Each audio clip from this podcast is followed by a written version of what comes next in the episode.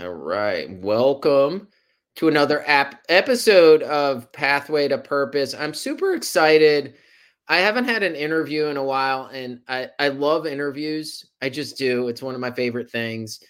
And I met this guest literally on LinkedIn. I was doing a lot of work on LinkedIn and her what she was doing on in her professional life and probably personal life um, really kind of struck a chord. I reached out to her randomly on Messenger. Um, and we were kind of going back and forth. And I said, I got to learn about what you're doing. And um, because it's a fascinating interest of mine due to my own personal experience.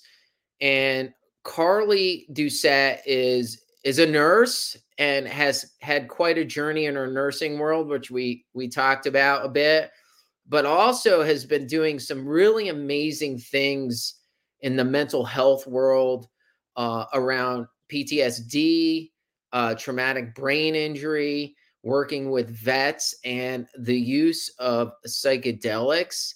And um, I was just so impressed by her energy, our conversation, and I'm just excited about a lot of different things that are coming up. And I know there's a lot of maybe misinformation or very unclear and there's a lot of things that are done in in this country but in other countries which she has experience in and i was just like super fascinated so carly welcome to the show thank you so much todd for having me yeah. So tell me a little bit, tell us a little bit, little bit about your background and kind of your your journey, you know, if you don't mind. I know it's kind of global, but I was like super impressed by your journey for sure. So I you want to start like where my my life journey or my nursing journey? Kind of a blend. How does that sound? Can we do that? Yeah, sure. So um, I've been a nurse for 11-ish, 11-ish years. Um, mm. before right before that I was an EMT uh, for 6 years. So I have the pre-hospital experience and then worked my way through nursing school and became a nurse and I started off in substance abuse and then urgent care and then my goal was ER and my goal was actually to be a flight nurse. However, once I made it to the ER, my career goals and aspirations really started to change. So I spent a total of four and a half uh, years in the emergency room. Um, and things started to shift for me there. Okay.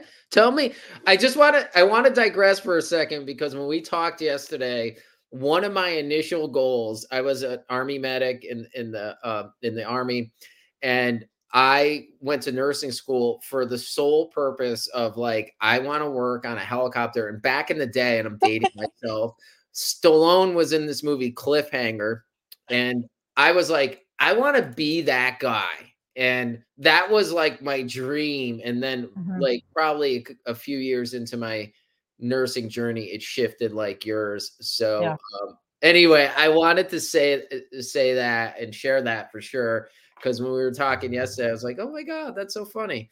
I so, know i love that we have that in common because that was my that was my career goal and i was set on it i was like i'm going to fly in the helicopters and help the most physically traumatized people. That was that was my goal Okay. Yeah. So what shifted? So tell me a little bit about that. Like, where's this? What happened? I was working in the ER and I mean, I had my first my first child. So um, you know, motherhood tends to shift a lot for people, and it mm-hmm. definitely did for me. Um, where I wanted to raise my children better than what my parents had did. And I had some a lot of trauma in my childhood and I've learned how to not shift blame onto that. They did the best they could with the resources that they had, but I definitely was carrying a lot of that with me, a lot of unresolved trauma. And now I'm working in an emergency room. I have a young young son at home and I'm watching all I wanted to do was help people and I felt that in the ER even though like that's where you really get to see the difference of helping people. You can go from dead to alive. I also found that that wasn't true most of the time. You go from dead to more dead. Um, and it just was a never ending cycle of people coming through and not really getting the resources that they need, not really getting the help that they need. They were so upset with the system and how broken it was. And it just, it became really heartbreaking for me. And it really burnt me out. And then I hated how ER staff treated mental health patients that were in crisis. Um, nobody had the patience for it. And that really didn't sit well with me. My oh, I became a nurse to help anybody. It doesn't matter what type of crisis that you're in, I'm going to be there for you and I'm going to show up for you for it. But ER staff, um, they wanted everything else but the mental health crisis. So every time we'd have one come in the door, they'd look to me and say, Hey, Carly, we got one for you. So I found out that I was really, really good at de escalating patients who were in this emotional crisis that a lot of times turns violent and I could calm them. So that started to shift my perception of where, you know, my skill set lied. Uh, yeah, I could run codes, but nobody likes breaking grandma's ribs. And I, I just, it, it, it was awful. I was crying every shift after a code um, and wasn't helping people. But when I had people in crisis, mental health crisis come in, and they went from handcuffs to calm just because I could sit with them and listen to them, I felt like I made a difference. So that was the start of my shift of where my career goals came were going. And in the midst of in the in the ER, you know, as my home life with my my son who had to go through multiple surgeries in infancy and you know my husband we're still newlyweds and navigating all of that and blended family on top of it being a stepmom there was a lot to navigate and learn. And my husband and I looked at each other and we're like okay we've got we got married we got kids we have a house career now what is this just what we do every day for the rest of our lives as we raise our children and, you know, this was all pre COVID as well. We decided we were looking at the world and, oh, the world, the state of the world was just like, what do we bring children into? We want to make the world better. We want to keep our children safe. We decided we wanted to uh, buy land in another country, in a place where we could live sustainably, learn how to grow our own food, and live off grid and really get back to our roots. So that's what we did. Uh, we went to Costa Rica and uh, our first trip there for our fifth wedding anniversary we went without our son we went by ourselves and we um our first day there we had we sat with um shaman brothers in the jungle of costa rica and had a 5-meo dmt ceremony and it was my first psychedelic experience in a ceremonial space. And it just radically took everything that I already knew was changing inside me and brought it to the forefront. Mm. So, for those who are listening and don't understand what you know the substances that you took, can you tell us a little bit about that and then share a little bit about what changed for you? with that. So 5-MeO DMT is also known as the God molecule. Um, it is there are two ways that it's derived. You can either have it derived synthetically or um, in its original form from the from the Bufo alvarius toad. Um, it's a venom, and you smoke it. Um, and I was fortunate enough to have ethically sourced medicine from these amazing shaman brothers that are, you know, uh, indigenous to Costa Rica and have been serving medicine in their family and had been passed through their lineage. And it is a very, it can be a very life changing experience. Not for everybody, everybody's different, but for me, it was life before and life after. And for full transparency, I did not know what I was getting into. I knew it was a psychedelic and I had an inkling, but I had such a high anxiety at the time that I knew if I researched it like my nurse want the nurse in me wanted to do, I would have gotten too terrified and backed out. My husband did all the research. My husband set everything up and he is somebody that I full trust in and I just had to really lean into that. And obviously now I know a whole heck of a lot more, but going into it I went in blind and I don't recommend that, but that's simply what I did and that's why I another reason why I do the work that I do so I can help people be educated and know what they're getting themselves into. But I had I was fortunate enough that I had an incredible experience and the medicine itself only lasts about 20 minutes, 20 to 30 minutes. The whole experience is very short. Um, but when you're in it, you have no concept of time, space, uh, or reality in this realm. And after the experience, I got to feel what it was like to have a regulated nervous system for the first time in my life. I knew I was anxious, but didn't know how much it was really impacting my mental health and my day to day life. And I had suffered um, postpartum anxiety after I had my son and post like with severe panic attacks. And I thought I had gotten them under control. I utilized uh, talk therapy and conventional medications, including Lexapro and Ativan. Um, and I was still technically postpartum at this point in my life. I mean, my son was only three years old at the time. So, um, everything shifted. I mean, on the way to the ceremony, driving in Costa Rica, I was having panic attacks in the car. I couldn't breathe, holding on to the holding on to the handle, white knuckling it like I thought we were just going to die at every turn. And yeah, granted it is definitely different driving there, but my reaction was so like extreme and my husband like could, didn't even know what to do to help me. And I like had panic attacks before leaving for our trip.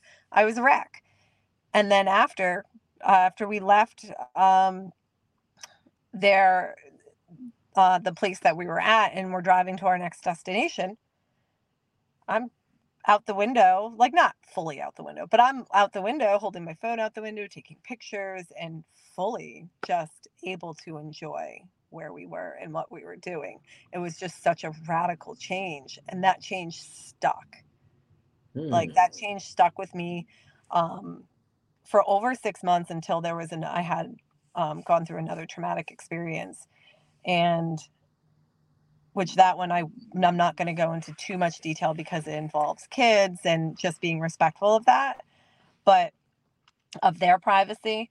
Um, but for those six months, I truly got to experience life from a regulated space where I even in the ER it changed like every emergency I brought the calm to the storm. It didn't matter what code, what mental health crisis. I wasn't a wreck. I wasn't just like on edge anymore. I wasn't in fight or flight. I was able to bring literally just the calm and still perform and get everybody in a more relaxed state, which that is my goal as a nurse. My goal as a nurse is to be able to help people in crisis and and they're the ones in that activated fight or flight state. They're the ones having the bad day. It's my job to get them to feel better physically and mentally. And that really helped me tap into my abilities to do that and stay doing that. And it just that stuck with me and then I just dove into learning more about psychedelics and it just changed everything for me. Wow. So, you know, there's so much that you just shared, like that that I'm so curious about. And I, I, I got to make this disclaimer just for public reasons. You know, we are not medical professionals in the sense that we recommend this. This is purely educational. Consult with a physician for any mental health challenges. These are just, this is just educational. So I got to make that disclaimer here. Mm-hmm. Um, but, you know, I started to I really kind of tuned into like where you were before, right? So and I want to expound upon you know the psychedelics and then what you've done and what you continue to do. Like you started to work at the ER. I'm a healthcare professional. I worked in a, a, medical surgical unit, which is a standard unit. We saw people code, and I then I transferred to ICU, and I wound up working ICU for a while. And I've had a lot of experience in this, and I never m- thought much about it, but I remember being in codes on the unit and being stressed out about them. But as I gotten better at running and being part of them in the ICU, I felt a little more comfortable, but I was stressed. But the one thing I noticed, I remember um, that we coded somebody in a unit, in the unit, and the person passed. Mm. And I was always like, I looked up, I kind of like, I wonder where this person is now. But then, boom, oh, I got another patient. I'm grabbing a donut on my way to eat and then I had to deal with another patient and talking to like family, like nothing happened.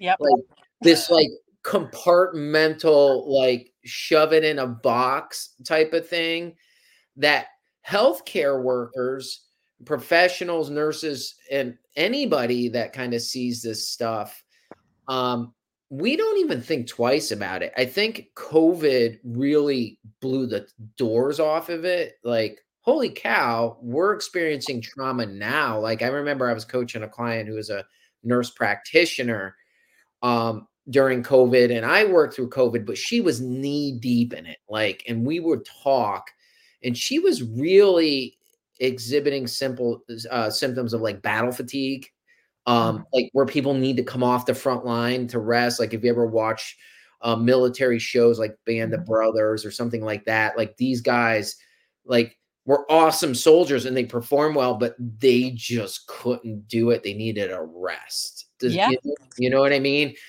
Yeah. Yeah. And compassion fatigue and your the secondary trauma. It's it's it's post traumatic stress and it's just healthcare workers are not acknowledged as well as say veterans even police or fire when it comes to dealing with this type of trauma. And covid really did blow blow the top on how much stress is put on the front lines. And you know i was so fortunate enough that i was already burnt from all of this that i didn't work once during covid and i think it was the universe saying like that I, I wouldn't have been able to do it because of where I was mentally and just wanting to that I knew I needed a change in that being a flight nurse was not where I needed to be. That wasn't that wasn't my specific skill set, but I just everything that healthcare workers went through for COVID they're still paying for. Yeah, and you know what really got me thinking about this was like my own experience with my brain tumor like I, I, looked at like how i was living my life and i was just like you know i got to fundamentally change my life because like life's short and then i realized that my whole life i had this projection that i was li- i share this that i was living with the the car like if like you're driving a car with the foot on the gas and the brake at the same time mm-hmm.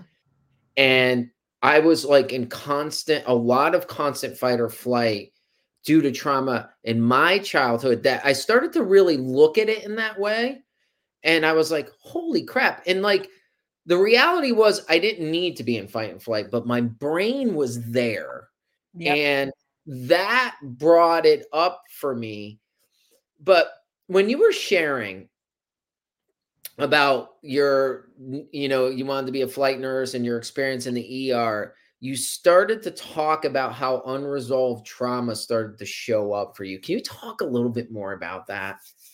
Uh, yeah i mean unresolved childhood trauma people and my biggest thing that i notice that comes up with me is that how I find that it shows up in the ER, how it showed up in the ER for me was like, and in my own self, is that when I'm silenced, when people don't respect what I have to say, my opinion, don't want to hear my story, don't want to hear my logic, my reasoning behind my actions or my thought process was a huge trigger for me. And I noticed in the ER so many patients were silenced by providers and other healthcare workers.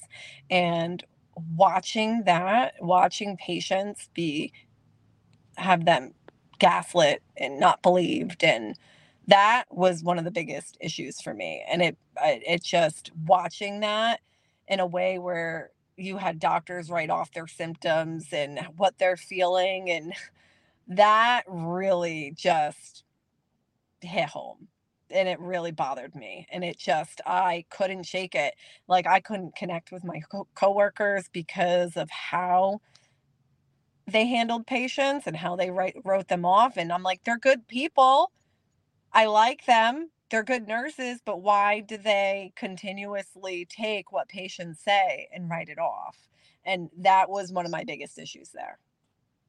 Hmm. It's interesting how you notice that your unresolved stuff played out, right? And I think, and I'll speak for myself, like I was pretty self aware, but I think there was an element that I was really not aware. Did you find that there was an element you weren't aware of? Oh, absolutely. This is all hindsight. You know what I mean? Hindsight is always 2020 I just knew while I was in the midst of it that it was it wasn't right. You know what I mean? I didn't have the depth or awareness that I have now. I just knew that it did not bode well with me.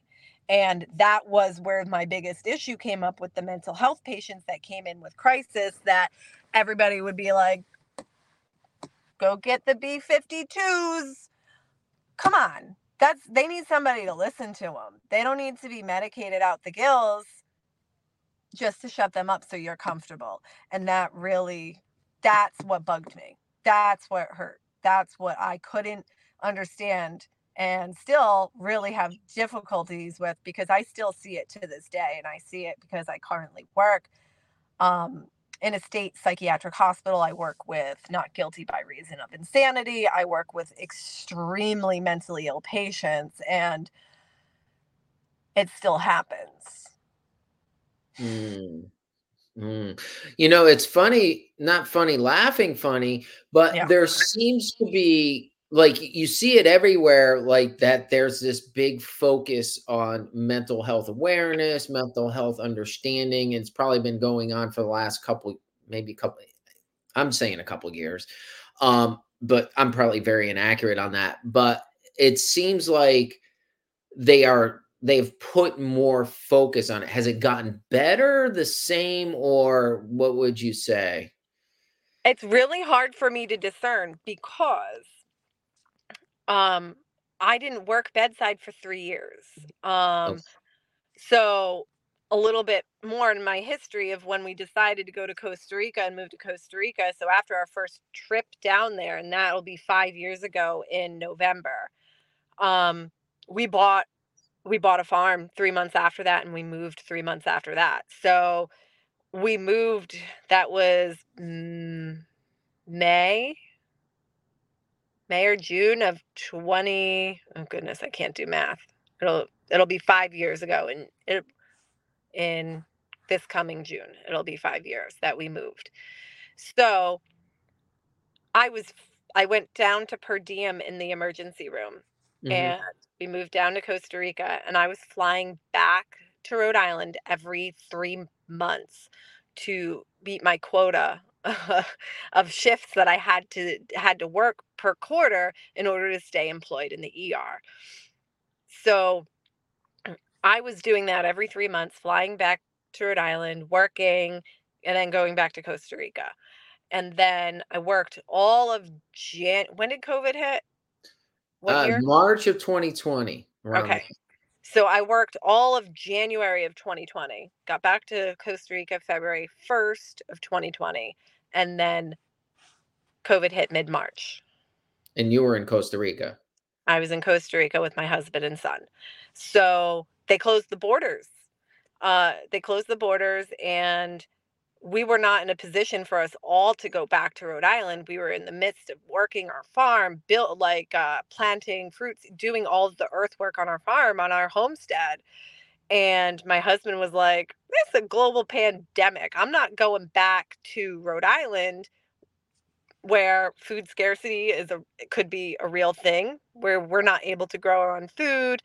Um, where you're locked down, where it's cold. Literally, like there's, he's like, I'm not going back there. I don't want my family back there. And I, I looked at him and I was like, I could go to New York and work in the ER for 10 grand a week and I could help and I can do all these things and I can make all the money we need to build our house. And he looked at me and he's like, no. he's like, I love you. I won't stop you. He's like, but I don't think that's a good idea. So timeline wise, you go down in like the, the whole Costa Rica thing kind of I, I want to like for our audience, I want to get this timeline a bit so we're not because I have so many things I want to unpack with you. Um so you went, you had a psychedelic experience, uh life changing, shifted, things like that.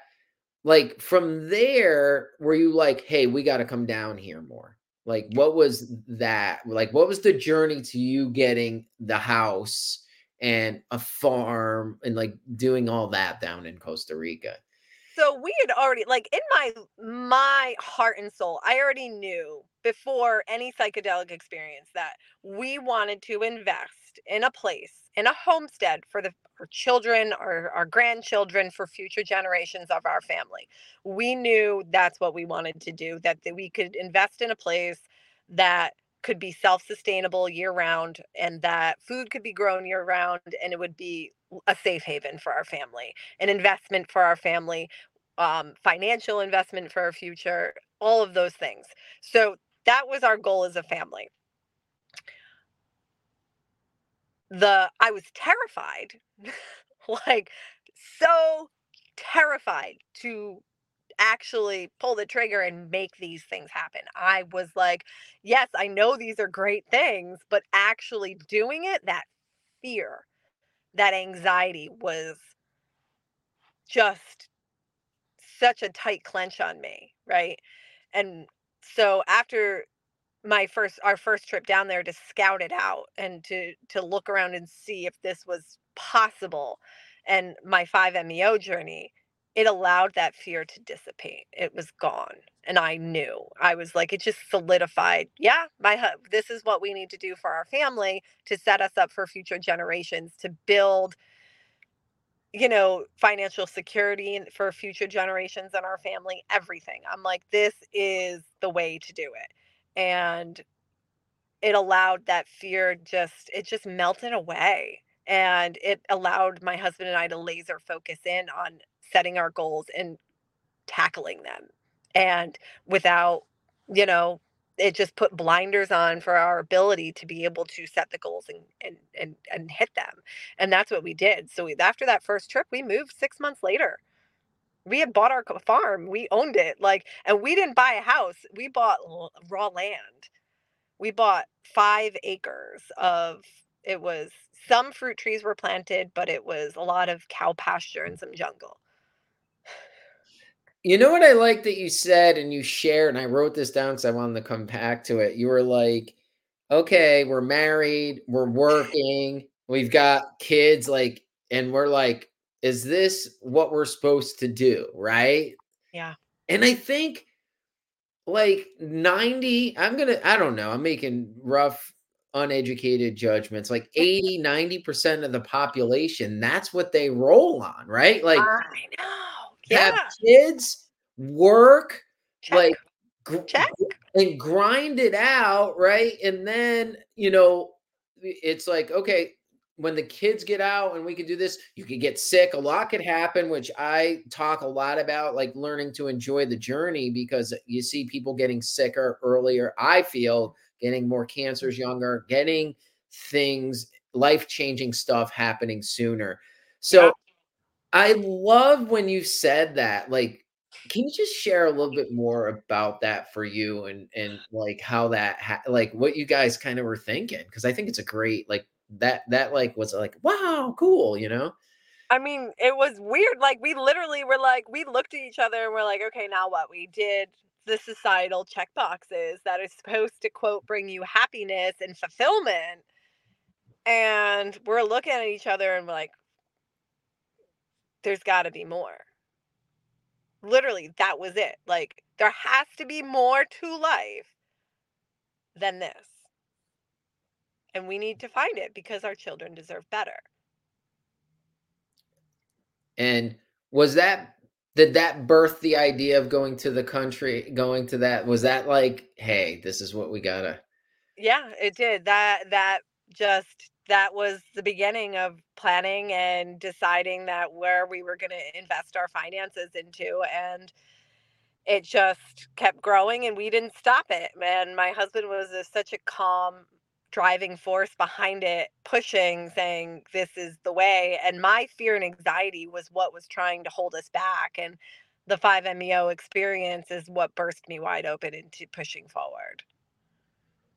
So was he like hey maybe you should look into this because this may help you on our journey was that where he was kind of coming from or he were you like even, Know. And that's a great question because he was the one, he's like, I think this would be really good for us. That's how he put it. He's like, he's like, I, I just, he's, that's all he said. He was, I think this would be really good for us. I think it would be good for us together, like as a couple and as individuals. I think it would be great. And I was like, I'm going to trust you on that. Full trust that's it. I went in full trust. My husband is one of the few people in the world that I put all of my 100% trust in. And yeah, he was right. Wow. And so I, I think that's awesome. So I looked at your LinkedIn profile and I was looking, you know, psychedelic nurse. Like, I like, I'm very fascinated with trauma, PTSD. I mm-hmm. listen to a lot of podcasts, one of my favorite being Jocko Willink, and they talk about the combat, the the stress of the special operators, military people, and they've exhausted a lot of their treatment options here with no avail. A lot of suicide uh, in the special operations community, as well as in the veteran community, um, due to like, hey, breacher syndrome, traumatic brain injury stuff, PTSD and experience stuff. And I think, you know, I reflect on, you know, even people having traumatic childhoods and whatever, um, how they play out. Um, I've been really fascinated about it, but also have heard some real positive uh, research that was done out of Johns Hopkins. Tell us a little bit about this journey in your career with this and how this kind of evolved. Can you share that? Yeah, absolutely. So I had mentioned that I my family had gone through some trauma and it was right before we moved to Costa Rica. So that really set us up for a mental health crisis while with a big international move. So this all plays a part in how I got into this is I was down living our quote dream and I became the most depressed I've ever been in my life. I was not functioning um, and I was actively suicidal. And no matter what I did, how much I meditated, how healthy I was eating, I was doing everything. You know, I had tried talk therapy. I had done, I had done the the pharmaceutical route. So I felt like I had exhausted the conventional and even you know off the cuff with like meditation and diet and mindset work and i still could not pull myself out of this really deep dark place and i was sitting i had such like a mental breakdown and i was you know it was like the gun in mouth moment for me and it was terrifying. I didn't have a gun but i was in my car in a monsoon ready to go drive off the side of a mountain. And it wouldn't have taken much effort. All I had to do is put the car in reverse and let it go. And the only thing that saved me or stopped me in that moment was seeing my son in the window staring at me.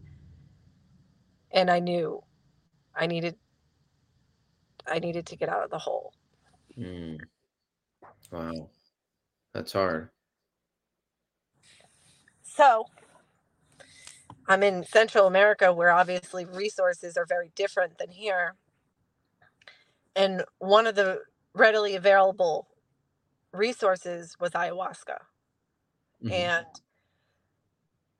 so um, the opportunity presented itself for me to go and sit in an ayahuasca ceremony about a week and a half after that uh, incident. And it was the most miserable night of my life. um, it was not pleasant. It was the most mentally exhausting night for me. I, it's a, you know, in traditional ceremonies, you take it at night you're up all night. It's a tea that's brewed um, that you drink, a bitter bitter tea. Um, and I just laid on the floor in the fetal position for eight hours, crying, a mess. And they offer the drink three times throughout the evening. I couldn't even do it more than once. And I had to accept that and just, you know, let it do its thing. And I just accept every wave over me. And in the days that followed, that veil, that very dark veil that had covered me, lifted. And that awful dark place I was in was no longer. And over the course of the next few months, my mental health and tapping into resources and alternative therapies there with just regular chiropractics and some reflexology and doing more breath work and meditation and um, bringing more self awareness and doing more research on mental health and now on psychedelics because it quite literally saved my life. I just started to dive into learning more about it and why isn't this more commonly used? I'm a nurse. I did all the things I was supposed to do and none of it helped me. Yet here I am, 2,400 miles away from home in a developing country, doing drugs in the middle of the jungle. Drugs in the middle of the jungle. And it changed everything and it saved me and it helped me shift my perspective perspective it helped lift that awful veil and it helped me regain control over my life, my mental health, being a present mother for my child and a present wife. Mm. So it sounds like you had a miserable but good experience, if that kind of so. And I've, and I've I've listened to some people that have experienced and have done that, like there's coaching involved and right and somebody yeah. guiding you and there's a lot of different resources available but it's not like being devil's advocate here it's not a, a quick fix and it doesn't always work correct absolutely absolutely i mean you know i come from the standpoint as nothing is you know not anything in this world is good for everybody it's not. Right. Everybody requires their own individual needs and their individual treatment plans. And what works for one doesn't always work for another. Um, I just was fortunate to find what worked for me. And that wasn't my first, that wasn't my only ceremony. I went and sat with two more, um, two more ceremonies over the course of a year. Um, and the other ceremonies were not that, were not anything like the first. Um, I think it was because it was obviously because of the mental state that I was in, um, where it was so challenging for me. And the other ones, while still challenge, well, my second ceremony that I sat in was probably one of the most beautiful nights I've ever had in my life. And it brought around so much self awareness and opened my heart up in ways that I didn't think possible um, for people, even, you know, understanding other people's perspective when it comes to hurt, pain, trauma. And it helped me work through a lot, a lot of different things. It opened up the pathways for me to do the work. That's what it did. It wasn't a magic fix. It was simply opening up the door a crack so I could push it open. Wow.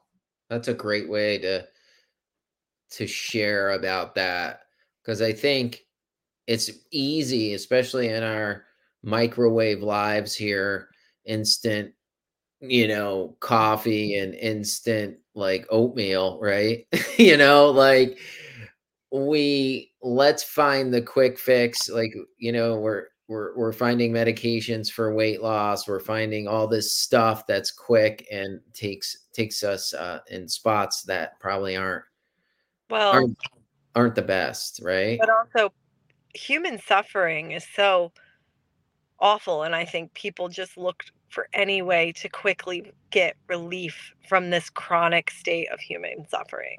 So to play devil's advocate i get why people are looking for something and some relief because they've been suffering for so long. Mm.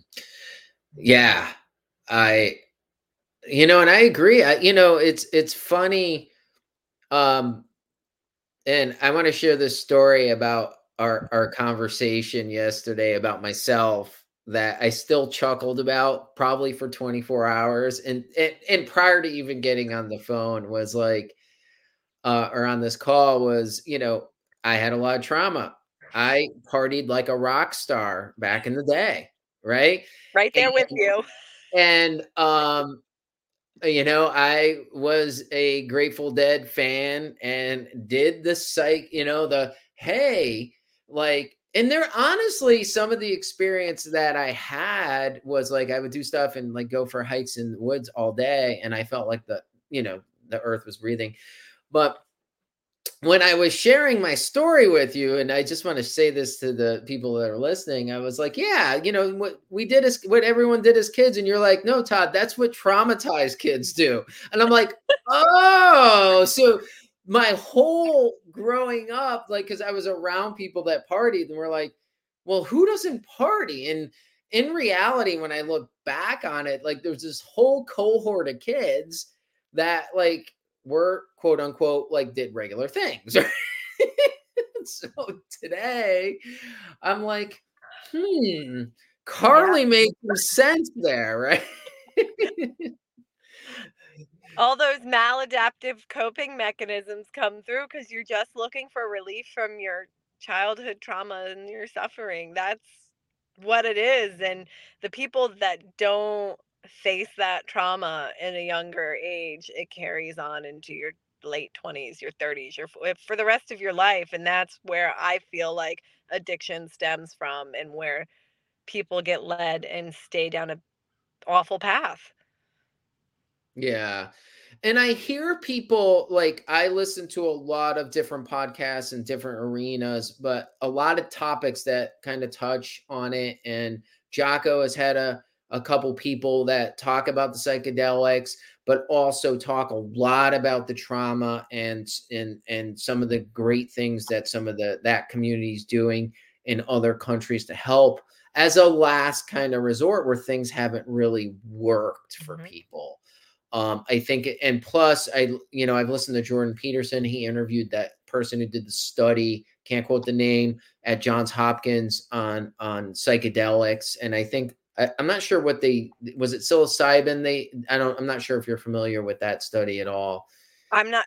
I know that they've done a few at this point as well. So I yeah I don't I'm not sure about exactly which specific one.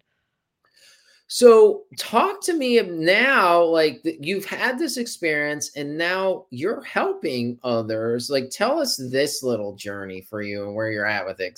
I know some of my nurse friends, some of my nurse colleagues, and myself included, uh, are really curious about this.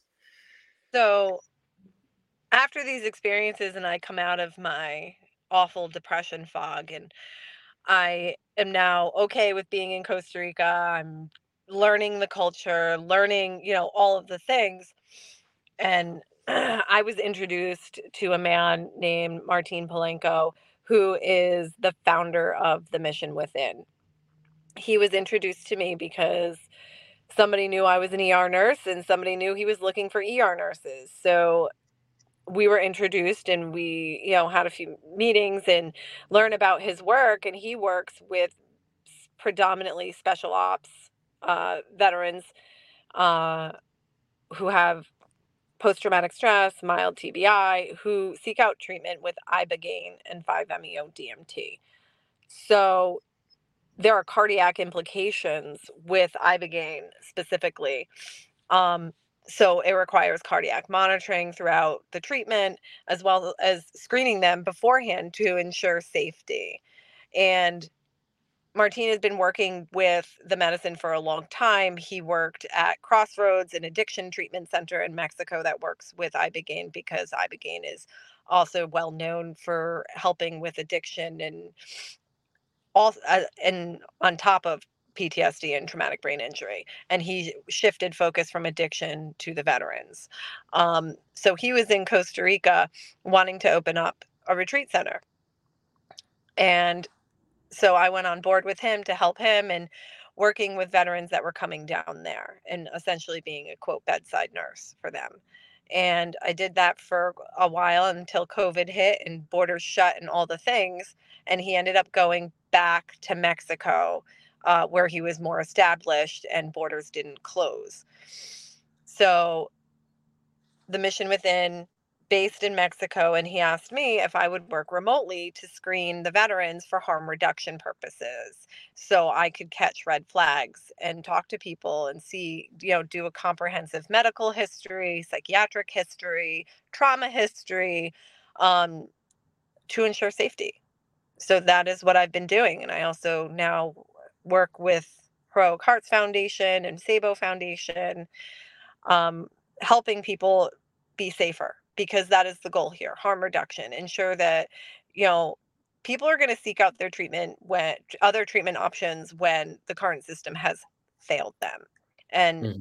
you know it is it's sad these people come to us and it is like we've exhausted every other modality. They have done everything they were asked to do they have taken every medication they were asked to take and they are still suffering. They still cannot gain control of their symptomology whether you know and there's so much overlap between post-traumatic stress and traumatic brain injury. The symptomology is so hard to discern as long unless you have a brain scan that points yes definitely tbi but then you know just if you've had blast exposure you've had a brain injury so and the and you know these guys are being told well no you're fine they're being gaslit they're being yo, their symptoms are being diminished. They're telling they're fine, or you should be making more progress than this. And this is the same story I hear on repeat over and over and over again. And all I hear is that your government has failed you miserably. And working with predominantly special ops guys, what I, well, not predominantly, a lot of veterans is just uh, conventional veterans as well, is that the significant amount of childhood trauma that these vets come to the table with before they even, you know, the, the military wasn't out for them. Mm. And the theme that I hear over and over and over again is I knew what I was getting into when I went to war. I can mm. handle that. Well, it's the childhood trauma that haunts them. I could see that. That's that's pretty awesome that you bring that up because I remember, you know, a couple friends of mine, or one in particular that I was I served with. Um, he went in sooner than I, a little bit older than me, but his was like he was a troublemaker, and the court was like military or jail, like back in the in those, right? You know what I mean? So you know, people aren't just troublemakers because they're troublemakers, right? No, that all behavior is communication, and if you, especially in children, and if their behavior is is is not appropriate, there's something deeper going on, sure, and usually sure. it's connected to some type of trauma, whether that is home, family trauma, school tra- school trauma, because school trauma is pretty prevalent um you know there's i the stories that i have been told uh I have no words for. I just sit and cry with these men on the phone and allow them to finally bare their souls because they've never been allowed to. They've mm. been told to suck it up, buttercup. You're you're an army ranger. What are you you're fine. Well, that's what they taught us um, yeah. in the military is suck it up and drive on. You put uh-huh. it lock it in a box. Mm-hmm. And I think there's certain times that that's okay, but like you can't live your life on on that, you know? Yeah. Absolutely. They're taught to compartmentalize it and never process it. And you're right, compartmentalization in order to complete a job that you've signed up for is important and that mm-hmm. does mm-hmm. have a place. However, this is where the debriefing comes in and the integration comes in. And those are the some of the most important things to help people process and grow that are just glazed over. Yeah. You know, it's interesting that you share that. Like, I've had on here on my podcast some survivors of, you know, like, like survivors of, you know, like cancer and like some total gut punches. Yeah. And they come on here and they share their story. Um, and after we kind of talk afterwards, they're like, that was so awesome for me. Like just talking and sharing their story that people can can listen to and maybe learn and or whatever, just kind of sharing it is is powerful. You know what and I mean? It, and sharing it in a safe place where they are seen, heard, and validated in their lived experience instead of somebody trying to slap a diagnosis on them instead of really just being that safe place for them. They're just like, we're going to pathologize you in any which way possible. How is that validating of their experience? It's not. So, what you're doing and uh, providing that safe place for people, that's so important. And what I, you know, it's funny. It, it, I'm going to share this because this came up as you were just talking. Like, you know, I, I got help at an early age, and which is rare. Like the counselor that I worked with for years was like, Todd, nobody at your age would come talk to somebody but i was i was miserable like there was like i didn't want to feel like and I'll, I'll, use shit like every day yeah. and the alcohol didn't work after a while. Like that stuff just doesn't work. So what I found was I needed to change like cuz obviously all my friends were still doing that. So they encouraged me to go to recovery like AA and the people in there I, I, I at first I was very resistant to it. I was like, this sucks. This isn't good. Like, but as a, they said, just keep going. And I kept going and I started to develop connection and people that have had similar experiences sharing their stories and their shame or whatever really was a powerful experience. And I think, mm-hmm. you know, that movement, 12 steps, and doing that work was actually a big driving force for me to develop a spiritual experience because I think there's a spiritual malady.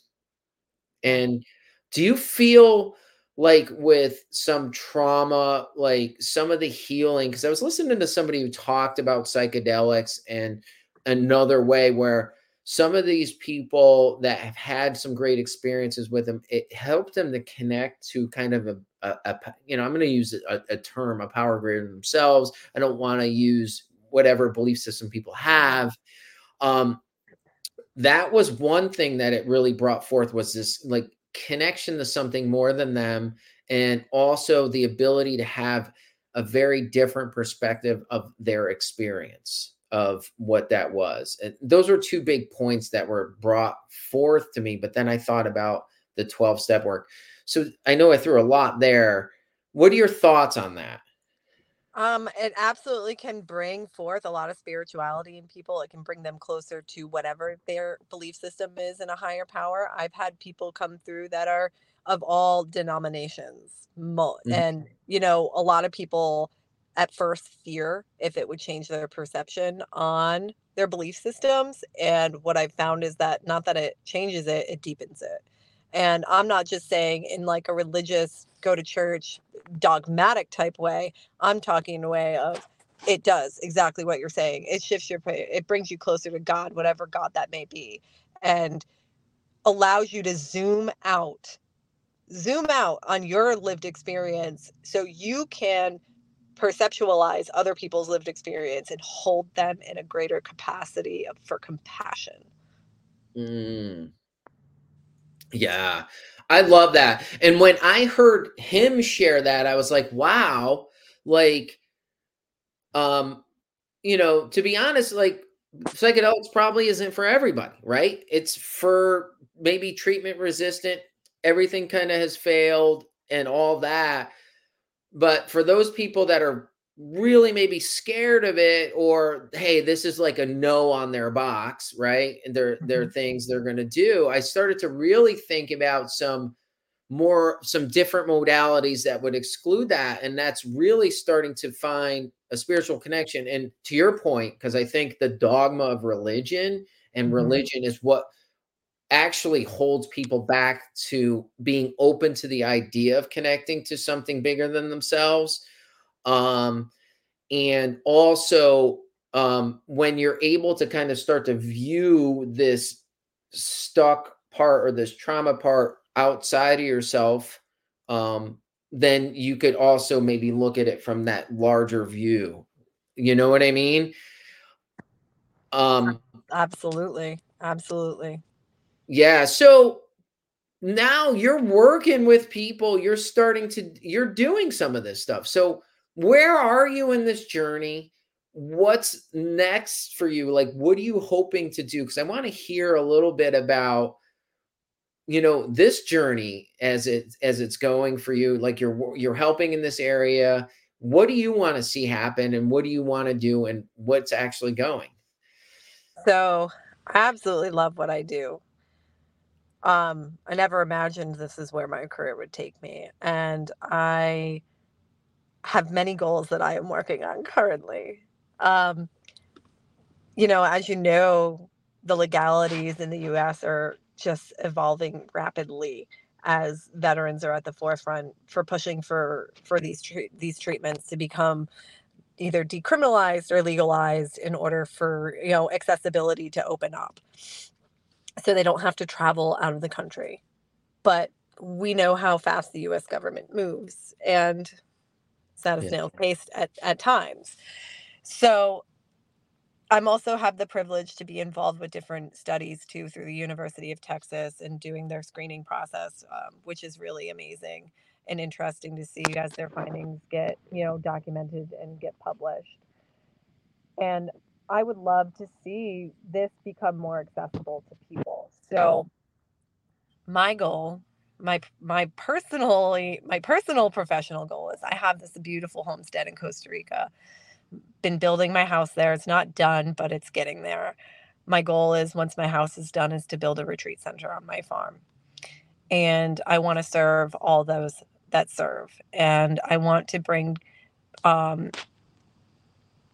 be able to serve not only veterans, police, fire, healthcare workers, even teachers because they serve, and um, any victims of of trauma, whether that be uh, war trauma, families that have been victims of war, um, domestic violence survivors, and um, hold retreats for them. And have paid retreats for people who can afford it and have funding for those who can't so it can increase uh, the accessibility.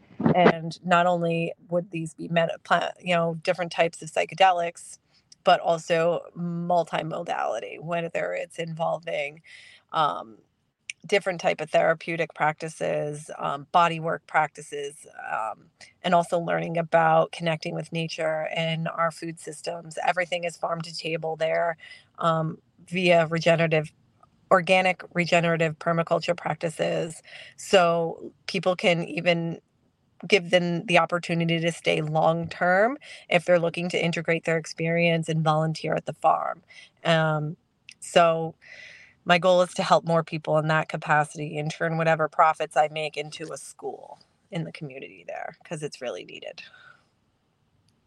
That's awesome. That's awesome. So, um, and you know, at the end of our our conversation, I have so much more. If you have a few more minutes, um, um, we want to be able to, you know, where people can find you and and if they have questions. So, I'm fascinated by a lot of this. Obviously, like there hasn't been, you know, you know, I thought about my own journey, and right now I've been working on um, more, you know, non psychedelic ways, you know, for a few reasons, um, and probably the the the foremost is I've had brain surgery. There's not safety data on any of that uh, for somebody that had brain surgery or brain mm-hmm. tumors or anything like that.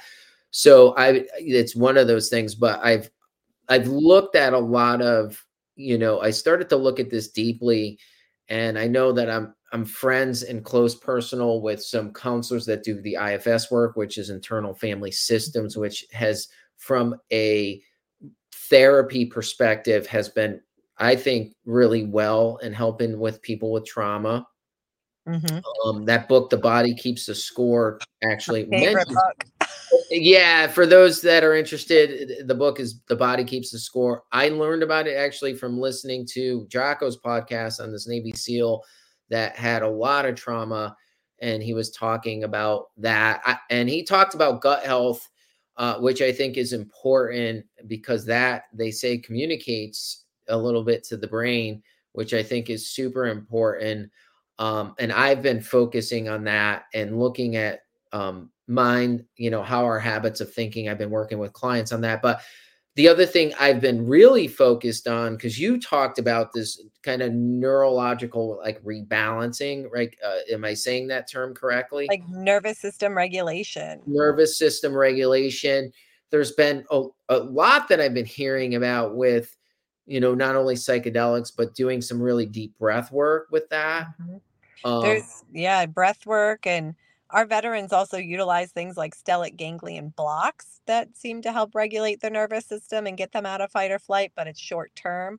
And then there are legal psychedelics that seem to help with that, but also more on the short term and need repetitive use is ketamine treatments. Mm, gotcha. Gotcha. Um, no, that's awesome. Uh, thanks for sharing that. Um, now, for somebody that's like, you know, you know, I'm a mess. you know, like like what else? You know, I don't know where else to go. Like, what would you share? And this is purely educational for those listening. What would you share? You know, uh, honestly, if you're really struggling and you're looking at alternative modalities, ketamine treatments would be the way to go currently because it is legal. Um, and they're popping up more and more places looking for a trauma informed therapist, not just your run of the mill therapist, somebody that can hold that space for you um, in a way that will allow you to process it and not make you feel less than or shameful uh, is really, really important. Um, breath work, I also love breath work. However, one note on breath work, there are different types of breath work, and I am not what you say. I am not the I'm not a complete expert at breath work. However, there we have had I've had discussions with other professionals in the field is that some breath work can also activate your fight or flight response. So you have to find the one that works for you. And if you notice that it is activating that response with you, that's not the right modality. You have to find something a different one because you can stimulate your vagus nerve. Another type of therapy that has really been gaining traction and helping with trauma is EMDR. So that can that is another modality that really should be utilized more regularly with people who have experienced trauma and looking to regulate their nervous system because they're in that constant state of fight or flight. Mm, awesome. Thanks. Thanks for sharing that. Now, as far as the psychedelics are concerned, what what are what's kind of out there and just for the the person that may be a little uneducated on them um, just so people understand what they are and and some of the things. I mean, there's great documentaries on Netflix. Um, it's based off the book How to Change Your Mind by Michael Pollan.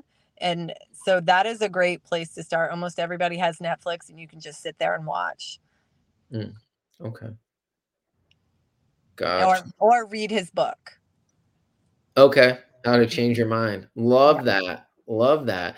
Um, so the other thing, you know, it's kind of a couple little things is, you know, getting back to the healthcare workers, kind of a passion project of mine. I got a couple that have eh, gone on is I started to look at my own journey and clients that I've coached that happen to be health professionals that I've been working with is I started to like like start to look deeper at like you know be, because nurses in general are in a helping profession that maybe there are some un, unresolved traumas that come to the plate by just entering the profession.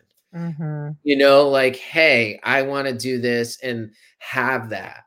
Like there's this part of me it's not based on any data or facts or anything that think that they bring these traumas they get exacerbated in the profession. I've been hearing more about suicide among nurses but also you know just a lot of different behaviors right and how the profession is and amongst themselves right? Yeah. Can, do you have any opinion on that? It, i mean like like i said who's there to take care of nurses? I mean there's nobody and, and it is it's a woman dominated field still so and you know a lot of them are mothers so you're taking care of your families and then you're taking care of patients and what i've noticed especially since stepping back into the bedside role in a different capacity as a psychiatric nurse i have learned is that nurses are burnt out and they don't have support they don't have the skill set to bring the calm to other people's storm because they have storms of their own. And until we get the resources to really help our healthcare workers, our police, fire, first responders, veterans, and put these resources at the forefront and make it a part of regular daily conversation and a part of our hiring process that your mental health is at the forefront. And we want that to be taken care of and ensure that better processes and resources are put in place, we're going to continue to see the same issues. So that we need to take care of our own. You can't pour from an empty cup. You know, we hear that all the time and we're just continuously pouring all of ourselves into other people and without anybody saying, "Hold on, let me fill you up." I love that. I love that. I I feel the same. But I also feel like there's this catchphrase, and maybe um, maybe you could you could just expound a moment on this. Is um, what you know? We use the term burnout, right?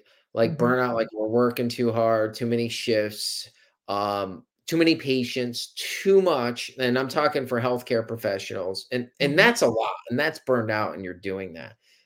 But do we often use the term burnout and kind of catch like trauma and all that into one or mm-hmm. do you think there's like a difference i think well there's i mean i don't think that there's a difference i think it all you know we're we're humans we like to label things so we can understand things right?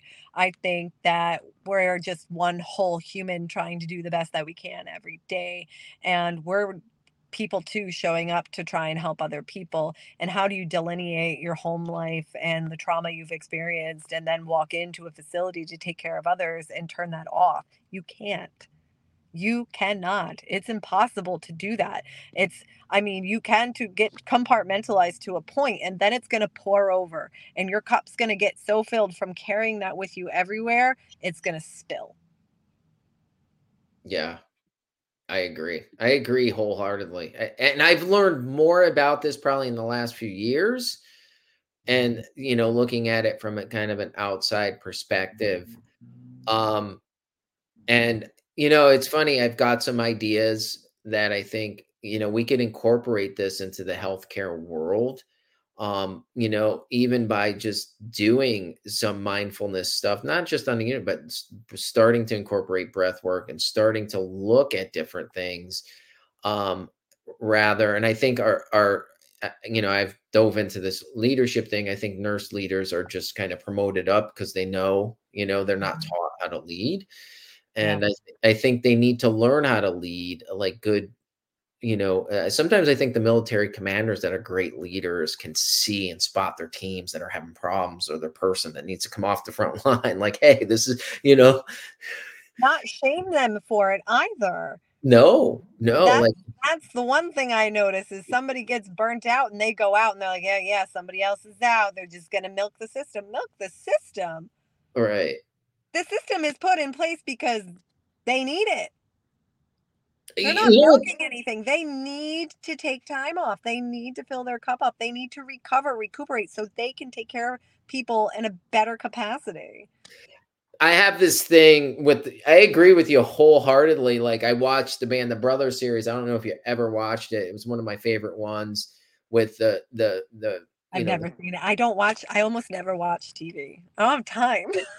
it's a good thing to not like it's it was a problem like oh my god like it's an escape for sure but this one you know it's great and the commanders there like some of their best troops they they're like they made it so they're like here's a break that they didn't like it was okay for them and Yeah. nobody thought differently around them because of their experience and they're like they work together to help themselves I, I swear every leader should watch that and it would give them it a- on how to translate.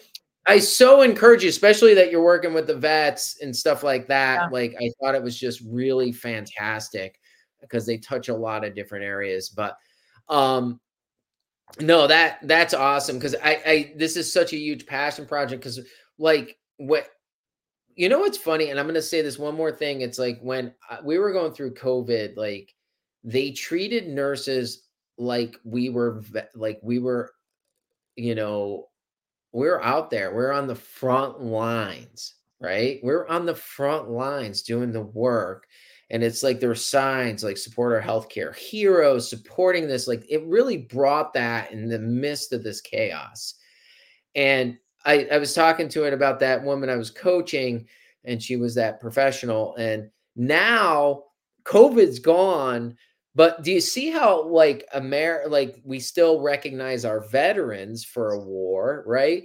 Like we need to still identify the nurses that may have been through this, right? Like I'm starting Yeah. to see like we should like Yeah. in the the first responders and and Mhm. all of that. Like, hey, they survived this like should get some some uh some national recognition and because it's it, go ahead You know what I noticed too, and this is conversation that like I've had with a lot of my vets is they're like, you know, we signed up and went to war, and that was for a short period of time.